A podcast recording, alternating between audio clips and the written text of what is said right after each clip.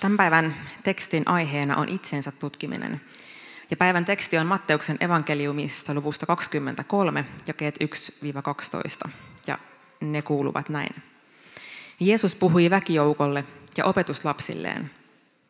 Mooseksen istuin on nyt lainopettajien ja fariseusten hallussa. Tehkää siis niin kuin he sanovat ja noudattakaa heidän opetustaan. Älkää kuitenkaan ottako oppia heidän teoistaan – sillä he puhuvat yhtä ja tekevät toista. He köyttävät kokoon raskaita ja hankalia taakkoja ja sälyttävät ne ihmisten kannettaviksi, mutta itse he eivät halua niitä sormellakaan liikauttaa.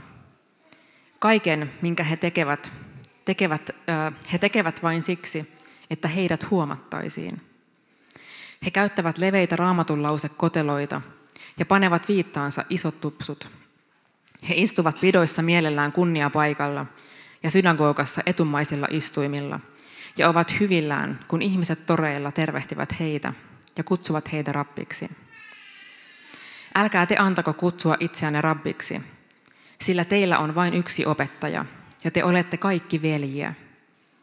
Älkää myöskään kutsuko isäksi ketään, joka on maan päällä, sillä vain yksi on teille isä, hän, joka on taivaissa. Älkää antako kutsua itseänne oppimestariksi, sillä teillä on vain yksi mestari, Kristus. Joka teistä on suurin, se olkoon toisten palvelija. Sillä joka itsensä korottaa, se alennetaan, mutta joka itsensä alentaa, se korotetaan. Jeesus tässä puhuu opetuslapsille ja väkijoukolle fariseuksista – ja fariseukset oli Jeesuksen aikana ähm, lainoppineita, lain tuntijoita, joiden teot oli, äh, lain vaatimat teot oli oikeastaan äärimmilleen äh, viritetty täydellisiksi. Ja fariseukset, fariseukset oli just niitä, jotka ulospäin, jos ketkä, näyttivät tosi hurskailta.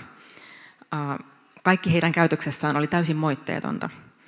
Ja itse asiassa monet fariseukset äh, laativat tämmöisiä miksi mä nyt kutsusin, varosääntöjä ää, lain ympärille, jotka takas sen, että he varmasti noudattivat lakia, että he missään nimessä eivät niin liukuneet lähellekään sitä rajaa, jossa lakia rikottaisiin. Mä ehkä vertaisin sitä, vähän huono vertaus, mutta vertaan silti, vaikka siihen, että jos ajetaan autolla ja, ja sulla on nopeusrajoitus 80 kilometriä tunnissa, niin fariseukset varmuuden vuoksi ajoi 50, että he ei vahingossakaan tule lähelle sitä 80 ja rikon lakia. Joten he olivat todella tarkkoja siitä, että kaikki menee just tip-top oikein. Mutta siitä huolimatta Jeesus kritisoi fariseuksia ja hän syyttää heitä tekopyhyydestä, ulkokultaisuudesta. Ja itse asiassa Jeesuksen sanat eivät suinkaan lopu tähän meidän päivän tekstiin, vaan hän jatkaa vielä siitä eteenpäin. Voitte lukea sen kotona raamatusta. Mutta hän muun muassa sanoo edelleen luvussa 23. Te latelette pitkiä rukouksianne vain näön vuoksi. Te teeskentelijät. Te olette kuin kalkilla valka, taliain 14, sitten jäi 27. Te teeskentelijät. Te olette kuin kalkilla valkaistut haudat. Ulkopuolelta ne ovat kyllä kauniita, mutta sisältä täynnä kuolleiden luita, kaikkia saastaa. Ja jäi 28. Samalla tavalla te olette hurskaita ulkonaisesti, ihmisten silmissä, mutta sisältä täynnä teeskentelyä ja vääryyttä.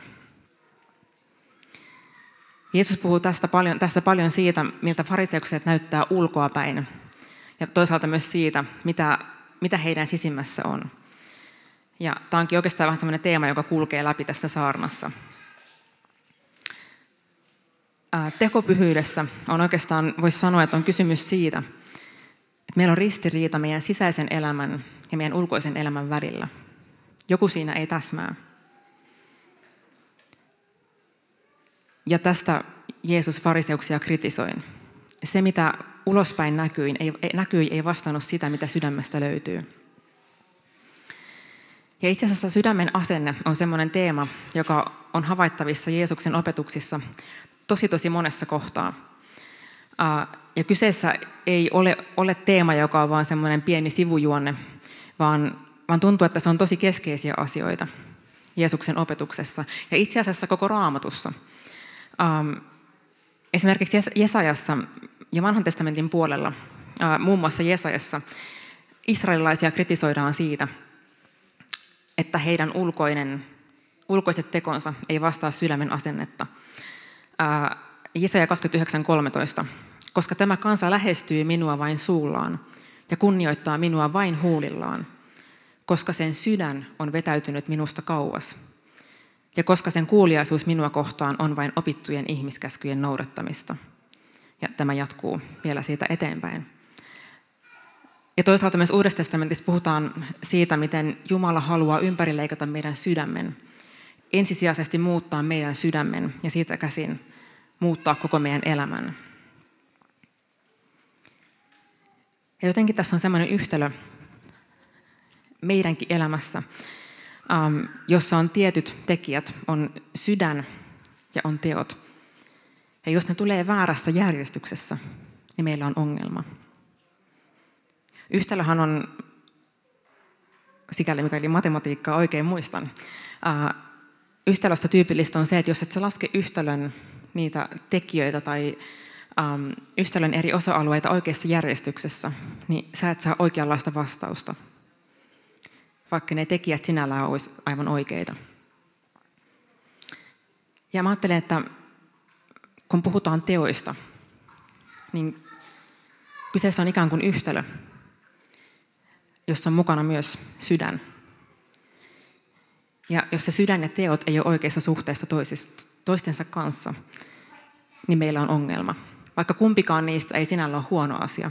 Jeesushan ei kritisoi fariseuksia siitä, että he toimivat oikein. Päinvastoin hän tässä tekstissä sanoo, että tehkää niin kuin fariseukset opettaa.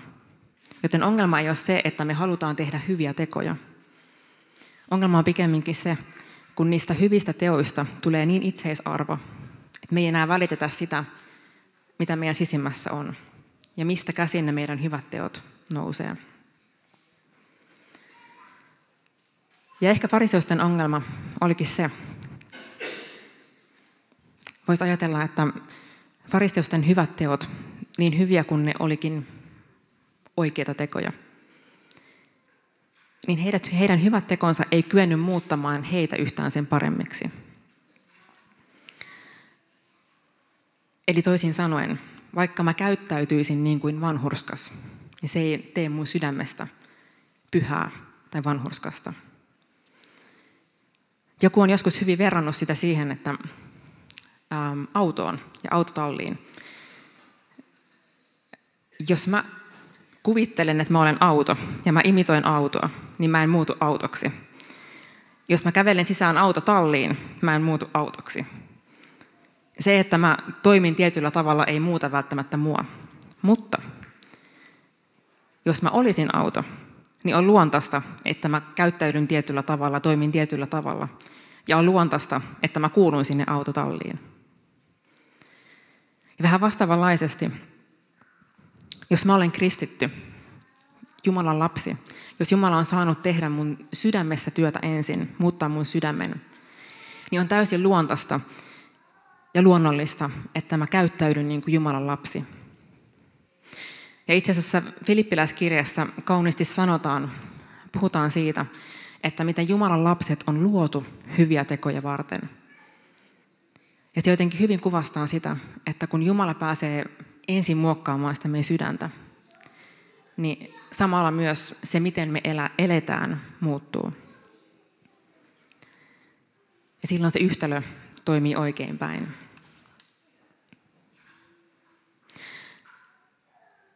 Ja niissä tilanteissa, jossa tämä yhtälö on väärinpäin, me kohdataan tosi monenlaisia ongelmia. Ja ne tulee vastaan ensinnäkin siinä meidän, meidän omassa henkilökohtaisessa elämässä. Jos mun elämä on suoriutumista Jumalalle, tai mun elämä on suorittamista ää, muille ihmisille, niille odotuksille, joita mä koen, että, että mun täytyy täyttää kristittynä, niin mä luulen, että aika, aika nopeasti meidän, meidän lopputulos siinä tilanteessa on loppuun palaminen ja pettymys siitä, että musta ei ole tähän. Ja toisaalta myös se, että jos mä mun ikään kuin kristillisillä suorituksilla vaan hain hyväksyntää muilta ihmisiltä, niin mä samalla myös menetän mahdollisuuden tulla rakastetuksi juuri sellaisena kuin mä olen. Mahdollisuuden siihen, että mä koen, että, että mä olen arvokas ja arvostettu. Jos niillä mun teoilla mä ajattelen, että mä kelpaan vaan, kun mä näytän tietynlaiselta ihmisten silmissä. Ja toisaalta myös, jos se yhtälö on vääränlainen, niin se myös sairastuttaa yhteisöjä. Mä tuossa vähän aikaa sitten luin Hesarin kuukausiliitteestä, oli haastateltu yhtä salkkareiden näyttelijää, siis salattujen elämien näyttelijää. Ja tota, hän kertoi siinä, miten, miten hänen menneisyydessään, hän oli kokenut aika paljon nuoruudessaan, oli muun muassa ollut, ollut tota niin, Iltalehden tyttönä vai tähtityttö, mikäli se nyt onkaan, ja, ja tota, niin, tehnyt tämmöisiä alusvaatekuvauksia ja, ja kaiken näköistä nuoruudessaan. Ja, ja se oli hyvin tiedossa, varsinkin niin kuin ikäpolvelle, joka siihen aikaan paljon seurasi lehtiä. Ja tota, hän viisi vuotta sitten on tullut uskoon ja käy edelleenkin yhdessä helsinkiläisessä seurakunnassa, on aktiivisesti ää, siellä mukana. Ja hän sanoi, että tänäkin päivänä, kun hän on siellä seurakuntalaisten keskuudessa, niin siellä on ihmisiä, jotka katsoo häntä halveksuen, jotka ei tervehdi häntä ja kiertää hänet kaukaa. Sen takia, mitä hän on ollut joskus menneisyydessä. Ja mä ajattelen, että siinä on oivallinen esimerkki siitä fariseusten ongelmasta. Kun me katsotaan vaan siihen, mitä näkyy ulospäin. Ja hänen tapauksessaan se oli vieläpä kaukana menneisyydessä, mitä arvosteltiin. Ja kun me ohitetaan ihmisen sydän, sitä mitä sydämessä on.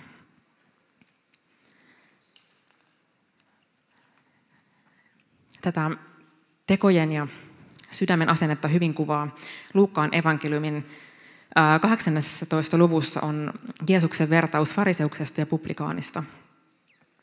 Ja Jeesus kuvaa näin. Kaksi miestä meni temppeliin rukoilemaan. Toinen oli fariseus, toinen publikaani. Fariseus asettui paikalleen seisomaan ja rukoili itsekseen. Jumala, minä kiitän sinua, etten ole sellainen kuin muut ihmiset. Rosvot, huijarit, huorintekijät tai vaikkapa tuo publikaani. Minä paastoan kahdesti viikossa ja maksan kymmenykset kaikesta, siitäkin mitä ostan. Publikaani seisoi taaempana. Hän ei tohtinut edes kohottaa katsettaan taivasta kohti, vaan löi rintaansa ja sanoi, Jumala, ole minulle syntiselle armollinen. Ja Jeesus jatkaa, minä sanon teille, hän lähti kotiinsa vanhurskaana, tuo toinen ei. Joka itsensä korottaa, alennetaan, mutta joka itsensä alentaa, se korotetaan. Jotenkin Jumalan valtakunnassa kysymys on ennen kaikkea sydänten evankeliumista. Ja se vallankumous, jota Jumala meissä tekee, jota Jumala tässä maailmassa haluaa tehdä, lähtee ennen kaikkea sydämestä. Se on sydänten vallankumous. Se, että Jumala saa ympärileikata meidän sydämet. Ja siitä käsin me lähdetään tekemään niitä hyviä tekoja, joita varten me ollaan luotu. Ja jos me ohitetaan yhtälöstä tämä sydän, niin kuin monesti on helppoa, joskus se, se että Jumala saa puhutella meitä ja, ja tutkia meidän sydäntä, se voi tehdä tosi kipeääkin. Ja ehkä on helpompaa hukuttaa se Jumalan meidän sydämessä tekevä työ kaiken, kaiken tekemisen alle. Yhtä lailla kuin missä tahansa, tahansa ihmissuhteessa voi olla paljon vaikeampi kohdata todella sydämen tasolla sitä toista ihmistä. Ja on helpompi hukuttaa se kaiken sen muun puhastelun alle, jotta mun ei todella tarvitse kohdata sydämestä sydämeen sitä mun lähimmäistä. Ja joskus se on Jumalankin kanssa helpompaa. Mutta mä ajattelen, että Jumala, se yhtälö menee nimenomaan niin päin, että Jumala ensin haluaa kohdata meidän sydämen ja siitä käsin synnyttää kaiken muun. Ja se, jos mikä on todistus tälle maailmalle. Se, että meidän sydämet muuttuu. Mä uskalla väittää, että on paljon puhuttelevampaa nähdä muutos ihmisen sydämessä kuin se, että me tehdään vaan tietynlaisia tekoja, mutta meidän sydän pysyy kylmänä. Vuonna 2012 oli lehtiartikkeli Lauri Late Johanssonista, joka on entinen murhamies ja, ja tota, niin, rikollisjenkin johtohahmoja. Tästä on monta vuotta aikaa, mutta mä talletin ne kuvat, koska ne oli todella puhuttelevia. Ja musta niistä kuvista jollain tavalla tosi vahvasti kiteytyy se, mistä on kysymys siitä, että Jumala muuttaa meidän sydämet. Ja miten vahva todistus se on ähm, itse kullekin tälle maailmalle. Äh, nämä kaksi kuvaa oli molemmat siinä lehtihaastattelussa. Ja jos laitat ensimmäisen kuvan. Ensimmäinen kuva on Late Johanssonista ajalta ennen tuloa. En tiedä milloin on otettu, mutta varmasti jos mä kohtaisin tällaisen ihmisen elämässä oikeanlaista elämää, niin varmasti se jollain tavalla ehkä puhuttelisi mua. Mutta kun mä törmään lateen, joka näyttää täältä,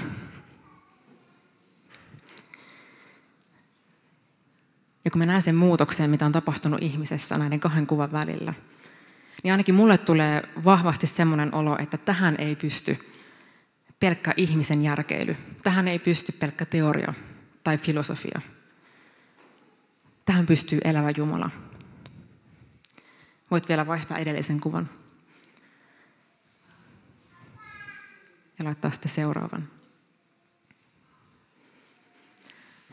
Jumala on sydänten Jumala. Ja hän tekee vallankumousta meidän sydänten kautta. Ja hän tekee vallankumousta meissä meidän sydämen kautta. Ja sen takia me tehdään viisaasti, kun me rukoillaan niin kuin David psalmeissa. Herra, tutki mun sydän. Näytä mulle, jos sydäme, mun sydämessä on jotain, mitä sä haluat, Herra, muuttaa. Ja samalla me voidaan antaa Jumalalle valta muuttaa meitä, koska me ei itse siihen pystytä. Mutta kuten Late Johanssonin tapauksessa me nähdään, hän kykenee muuttamaan meidän sydämet. Vielä ennen kuin lopetan, ähm, palaan tähän Jeesuksen sanojen ihan loppuun, joka kuulostaa ehkä vähän hämmentävältä. Jeesus sanoi, että älkää kutsuko ketään rappiksi tai mestariksi tai isäksi. Ja ehkä rappi ja mestari vielä menee, mutta miten tämä isäpuoli? tai ei isäpuoli, mutta isäpuoli. Ja tota, ähm, mä ajattelen niin, että kun me tulkitaan raamattua, niin meidän myös täytyy tulkita raamattua ähm, asettamalla sitä kohtaa, mitä me tulkitaan kokonaisuuteen. Ja mä uskon niin, että jos oikeasti me ei saada kutsua meidän biologista isää isäksemme, niin Raamattu tuskin kehottaa esimerkiksi kymmenessä käskyssä ja sanoo, että kunnioita isääsi ja äitiäsi. Ja myöskin Paavalin kirjoituksissa Paavali viittaa isään, maalliseen isään. Ja itse asiassa toteaa itsekin yhdessä kirjeessä ää, oppipojastaan Onesimoksesta.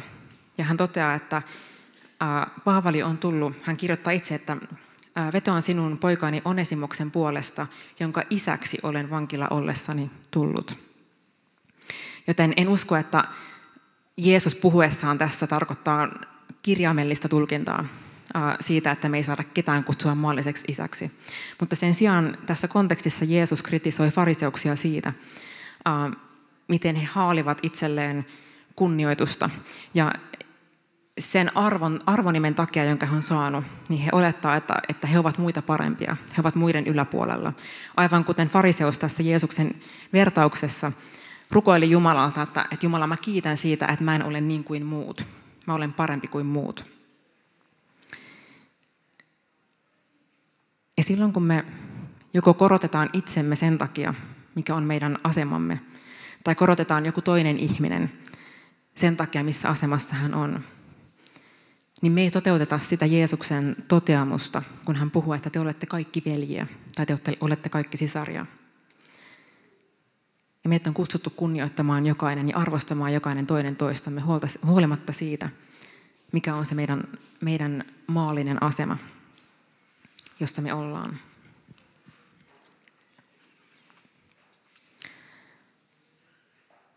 Tämän päivän tekstin otsikko oli tosiaan itsensä tutkiminen.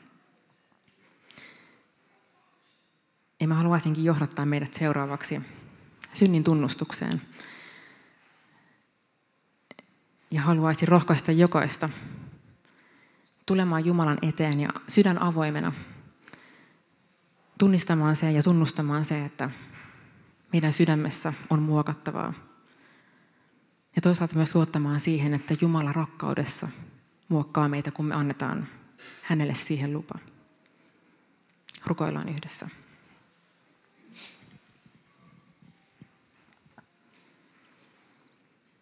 Taivaallinen Isä, kiitos siitä, että Sä olet ennen kaikkea sydänten Jumala. Me rukoillaan sitä, että tänä iltana sä kohtaat meidän sydämen ja me halutaan ojentaa meidän sydämemme sun puoleen. Tunnustaa sen, että meidän sydämessä on muokattavaa. Me ei aina osata toimia oikein. Ja niissäkin tilanteissa, kun me toimitaan oikein, niin meidän sydän ei ole puhdas. Se ei aina ole sillä paikalla ja sen kaltainen kuin sinä haluaisit sen olevan. Anna meille anteeksi kaikki ylpeys ja anteeksi antamattomuus. Anna anteeksi se, että me ei ihmisissä osata nähdä heidän sydäntään, vaan huomataan vaan se, mikä näkyy ulospäin. Ja anna anteeksi se, että meidän omissa teoissa me ajatellaan, että teot riittävät, mutta sydämen asenteella ei ole niin väliä. Ja tässä hetkessä, Isä, tuodaan sun eteen jokainen kaikki se, mikä meitä painaa.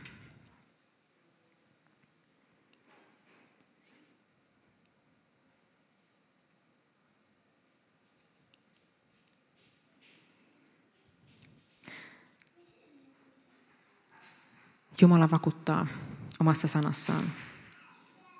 Herra on lähellä niitä, joilla on särkynyt sydän. Hän pelastaa ne, joilla on murtunut mieli. Ja Jeesuksen Kristuksen palvelijana mä saan vakuuttaa sulle tänä iltana. Jumala antaa sinulle sinun syntisi anteeksi.